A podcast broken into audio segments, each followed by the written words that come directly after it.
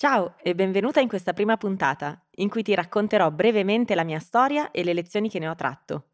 Sono molto emozionata di poter avere questo spazio tutto mio. L'ho pensato per essere di supporto alle mamme che, come me, affrontano ogni giorno le sfide della maternità e del lavoro. Forse sei una dipendente oppure una freelance, forse stai per tornare dalla maternità o forse stai per diventare mamma, forse stai pensando di cambiare lavoro o forse sei già tornata in ufficio e ogni giorno combatti per ritrovare quella serenità di prima, dentro e fuori casa. Quel che conta è che se oggi le nostre strade si sono incrociate, significa che sei pronta per ascoltare le mie parole. Mi auguro che alcune di queste germoglieranno, magari in modi imprevisti e inattesi, e si trasformeranno in nuove consapevolezze. Ciao e benvenuta su Mamme in Carriera, Back to Work sono Elisabetta Pesenti, coach certificata da International Coach Federation e mamma di quattro bambini. In questo podcast ti accompagnerò settimana dopo settimana dandoti spunti di riflessione e nuove prospettive per affrontare al meglio il ritorno al lavoro dopo la maternità e sentirti serena e in armonia nella tua nuova vita di tutti i giorni. Perché la felicità la si può in qualche modo coltivare con gli strumenti e le risorse giuste Clicca sul pulsante Segui per non perderti le prossime puntate.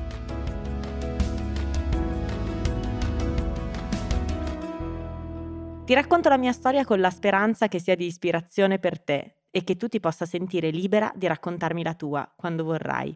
Mi chiamo Elisabetta, ho 41 anni, da anni ormai sono coach professionista, ma prima di formarmi con International Coach Federation ho vissuto una decina d'anni come dipendente nel settore della consulenza europea a Bruxelles ma partiamo dall'inizio. Dopo aver preso una laurea in relazioni internazionali, mi sono trasferita all'estero, prima in Francia, poi nei Balcani, poi ancora a Ginevra con le Nazioni Unite e poi a Bruxelles per dieci anni. La mia carriera è stata inizialmente lineare e sicuramente molto rapida, complice una buona dose di preparazione, di audacia, un po' di fortuna e anche molta voglia di crescere.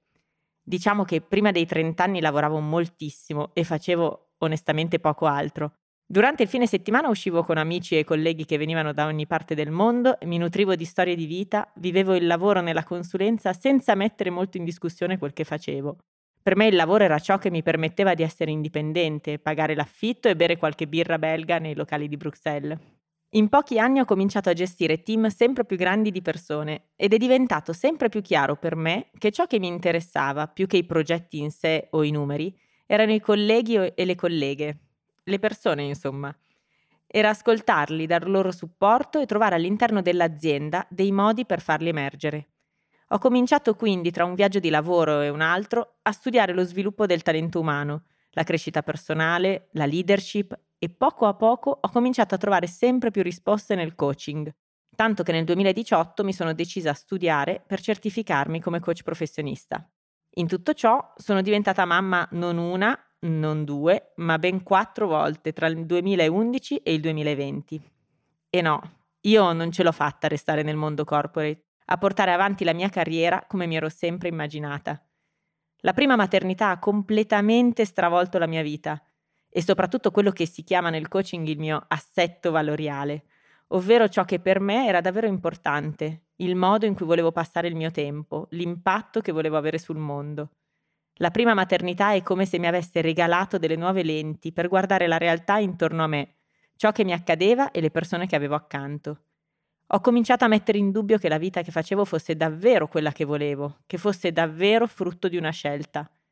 Ho cominciato a mettere in dubbio le logiche e le dinamiche di quel mondo del lavoro.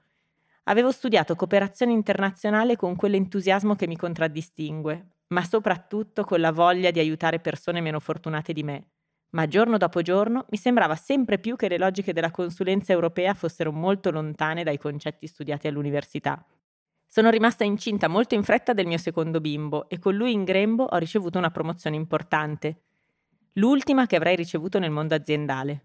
Nonostante alcuni dubbi amletici sul senso del mio lavoro, un po' di senso di colpa perché ero già incinta quando sono stata promossa, la stanchezza e le poche energie, accolsi l'annuncio della promozione mi rimboccai le maniche e feci in modo di andare avanti. A quei tempi non me ne rendevo conto, ma vivevo col pilota automatico. Quel senso di colpa ormai faceva parte di me, anzi aumentava e ormai cominciavo a sentirmi inadeguata sia come mamma sia come lavoratrice. Come mamma perché la mia prima bambina era curata da altre persone da quando aveva quattro mesi. Io non avevo più tempo per me ed ero così in modalità sopravvivenza da non cercare neanche dei modi per stare meglio.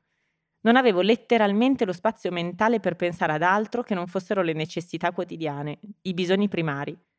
Come lavoratrice mi sentivo in colpa perché mi sembrava ormai di essere concentrata su tutt'altro, di non trovare più la giusta concentrazione e a tratti mi sentivo molto demotivata. Poi un bel giorno la svolta.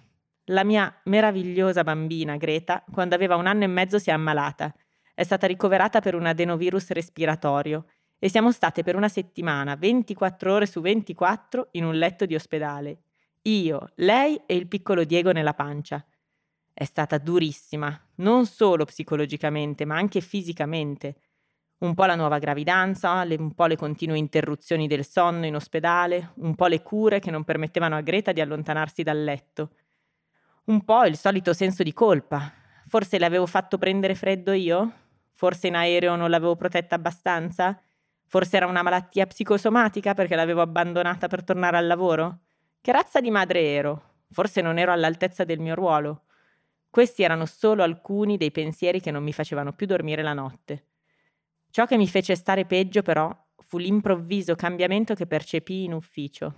Ero in un momento di grossa difficoltà e quell'ufficio a cui avevo dato tanto per anni sembrava ora essere molto poco comprensivo verso un mio oggettivo calo di produttività e di presenza.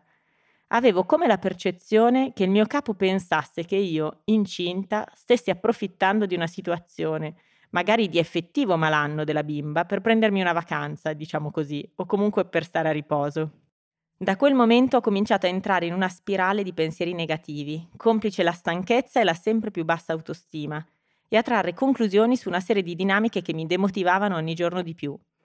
La mia bambina aveva bisogno di attenzioni particolari, sarebbe stata in cura per lunghi mesi. Io ero a mille chilometri da casa e non avevo molte amiche mamme con cui confrontarmi. Mi sembrava di lottare contro tutto, la mia vita non era più quella di prima. Io che non avevo mai visto un ospedale, mi ritrovavo ora ad avere appuntamenti periodici per la mia bimba con lo pneumologo, uniti a tutte le visite e i prelievi che facevo regolarmente in gravidanza. Non riuscivo a star dietro ai ritmi di lavoro e alle responsabilità che mi inseguivano anche a casa. Mi sembrava di fare tutto male ed ero così mentalmente e fisicamente esausta da non vedere vie di uscita. Con la seconda maternità tutto si è accentuato, la mia stanchezza, le preoccupazioni, la destabilizzazione, il fatto di mettere in discussione le mie capacità di gestire le relazioni in ufficio e addirittura le mie competenze, il fatto di essere all'altezza del ruolo che mi era stato affidato e tanto altro. Sentivo una sempre maggiore demotivazione verso un ufficio da cui non mi ero sentita sostenuta e mi mettevo talmente tanto in discussione da pensare che non sarei mai più riuscita a lavorare con due bambini piccoli. Ai tempi, ormai dieci anni fa, non mi sono fatta aiutare in nessun modo. Non ero neanche consapevole del beneficio che avrei avuto a farlo. E a un certo punto ho messo in moto dei meccanismi di autosabotaggio vero e proprio. Ho cominciato ad ammalarmi, a non sentirmi più in me, ho smesso di credere in me stessa, non mi sentivo più capace, mi sentivo costantemente in colpa, o verso i bambini o verso l'azienda. Non trovavo più un senso in quello che facevo, non mi piacevo più Ero esausta, vivevo senza intenzione e a un certo punto ho mollato, senza avere un piano B. Io, sempre tra le migliori studentesse, laureata con lode, sempre abituata ai complimenti, io che avevo investito anni nella gavetta e poi ero partita con una carriera lampo, io che avevo vissuto promozione su promozione negli ultimi anni. Ero proprio io, eppure mollavo il colpo. Io ero una di quelle mamme che non ce l'aveva fatta. Ti ho raccontato questa storia in pochi minuti perché da quel che mi è successo, da quel che ho lasciato succedere, è nato il mio prezioso percorso di rinascita. Talvolta faticoso, fatto anche di altri bocconi amari e di deviazioni. Ma senza questa parte della mia storia, oggi non sarei quella che sono, non sarei solida e felice come sono. Non significa che la mia vita sia una passeggiata, ma oggi ho risorse, strumenti che posso utilizzare, che posso trasmettere ad altre mamme come me.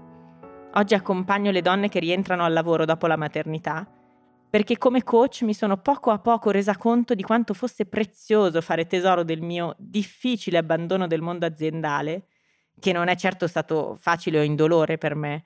Ho capito che potevo mettere quel fallimento, permettimi la parola, al servizio degli altri. Credo fortemente che ognuna di noi, quando diventa mamma, affronti una quantità infinita di sfide, per cui in qualche modo, chi più, chi meno, riusciamo a prepararci.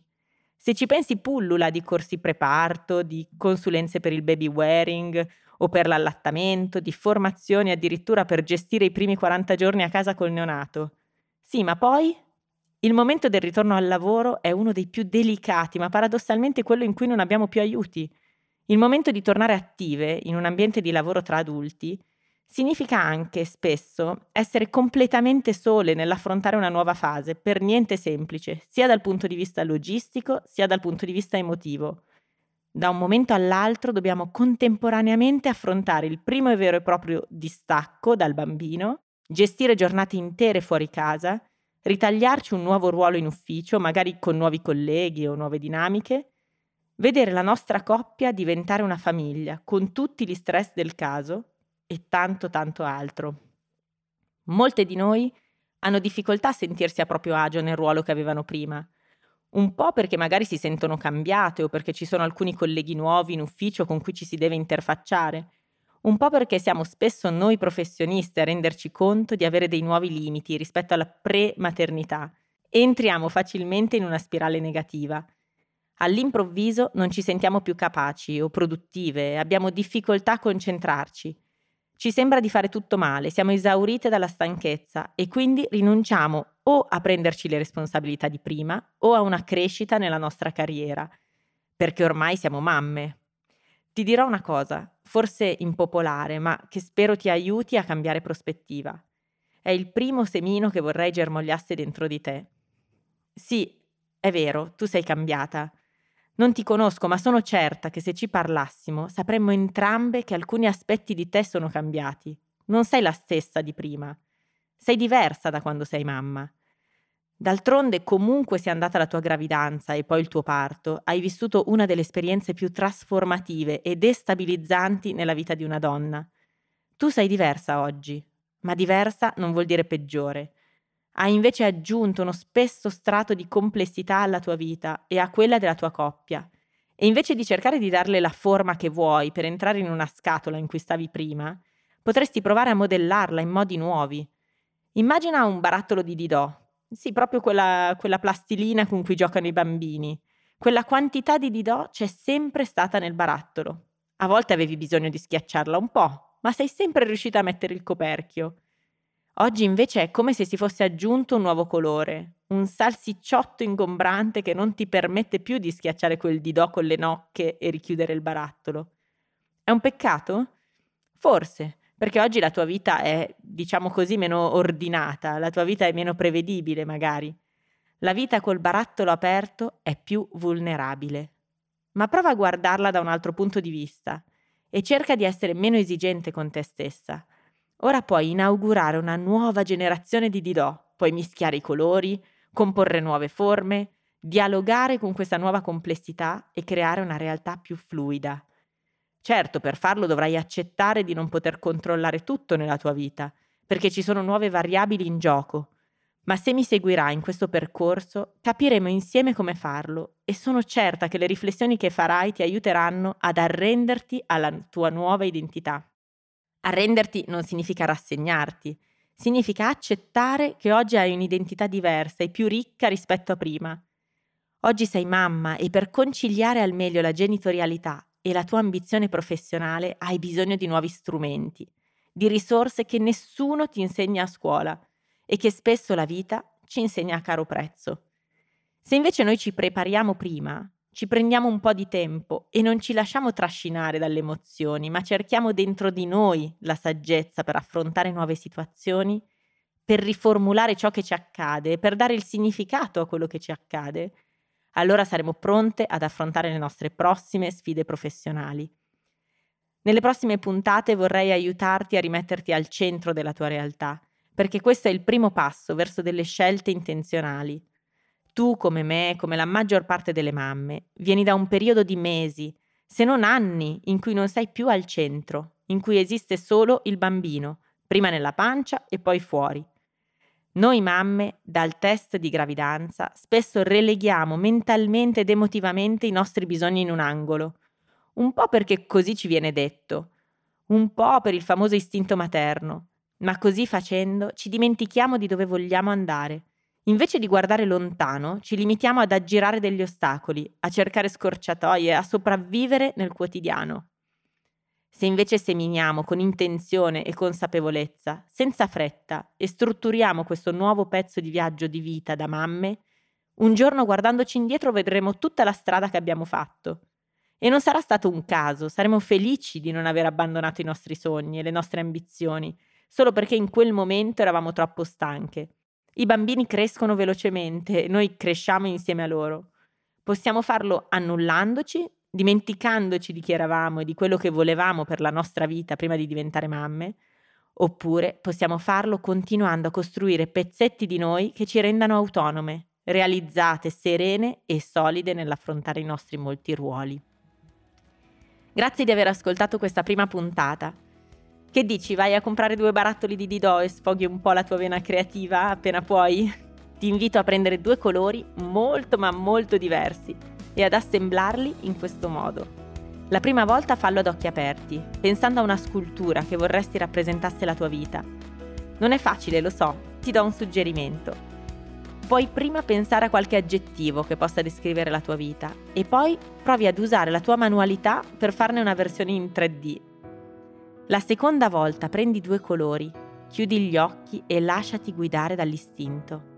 Se vuoi puoi farti aiutare dal tuo compagno o dalla tua compagna, entrambi ad occhi chiusi, se volete con della musica che vi piace, riunitevi nella sensazione di creare qualcosa insieme senza conoscerne le regole, restando pronti ad un risultato diverso da quello a cui avete pensato con la mente cosciente. Sereni che comunque facciate state facendo bene perché state facendo del vostro meglio. Fammi sapere come hai mischiato i colori o che forme hai creato, come è andata l'esperienza a due e che emozioni vi ha suscitato, sono curiosa. Mandami una foto se ti va o due righe. Per oggi è tutto, grazie per avermi ascoltata e noi ci sentiamo alla prossima puntata. Se questa puntata ti è piaciuta lasciami 5 stelline su Apple Podcast o su Spotify se cerchi altre risorse pratiche e sei interessata a un percorso di coaching one-to-one con me, visita il mio sito www.elisabettapesenti.com o scrivimi a info-elisabettapesenti.com. Se vuoi puoi anche seguirmi su Instagram, mi trovi come chiocciola elisabetta underscore mental underscore coach.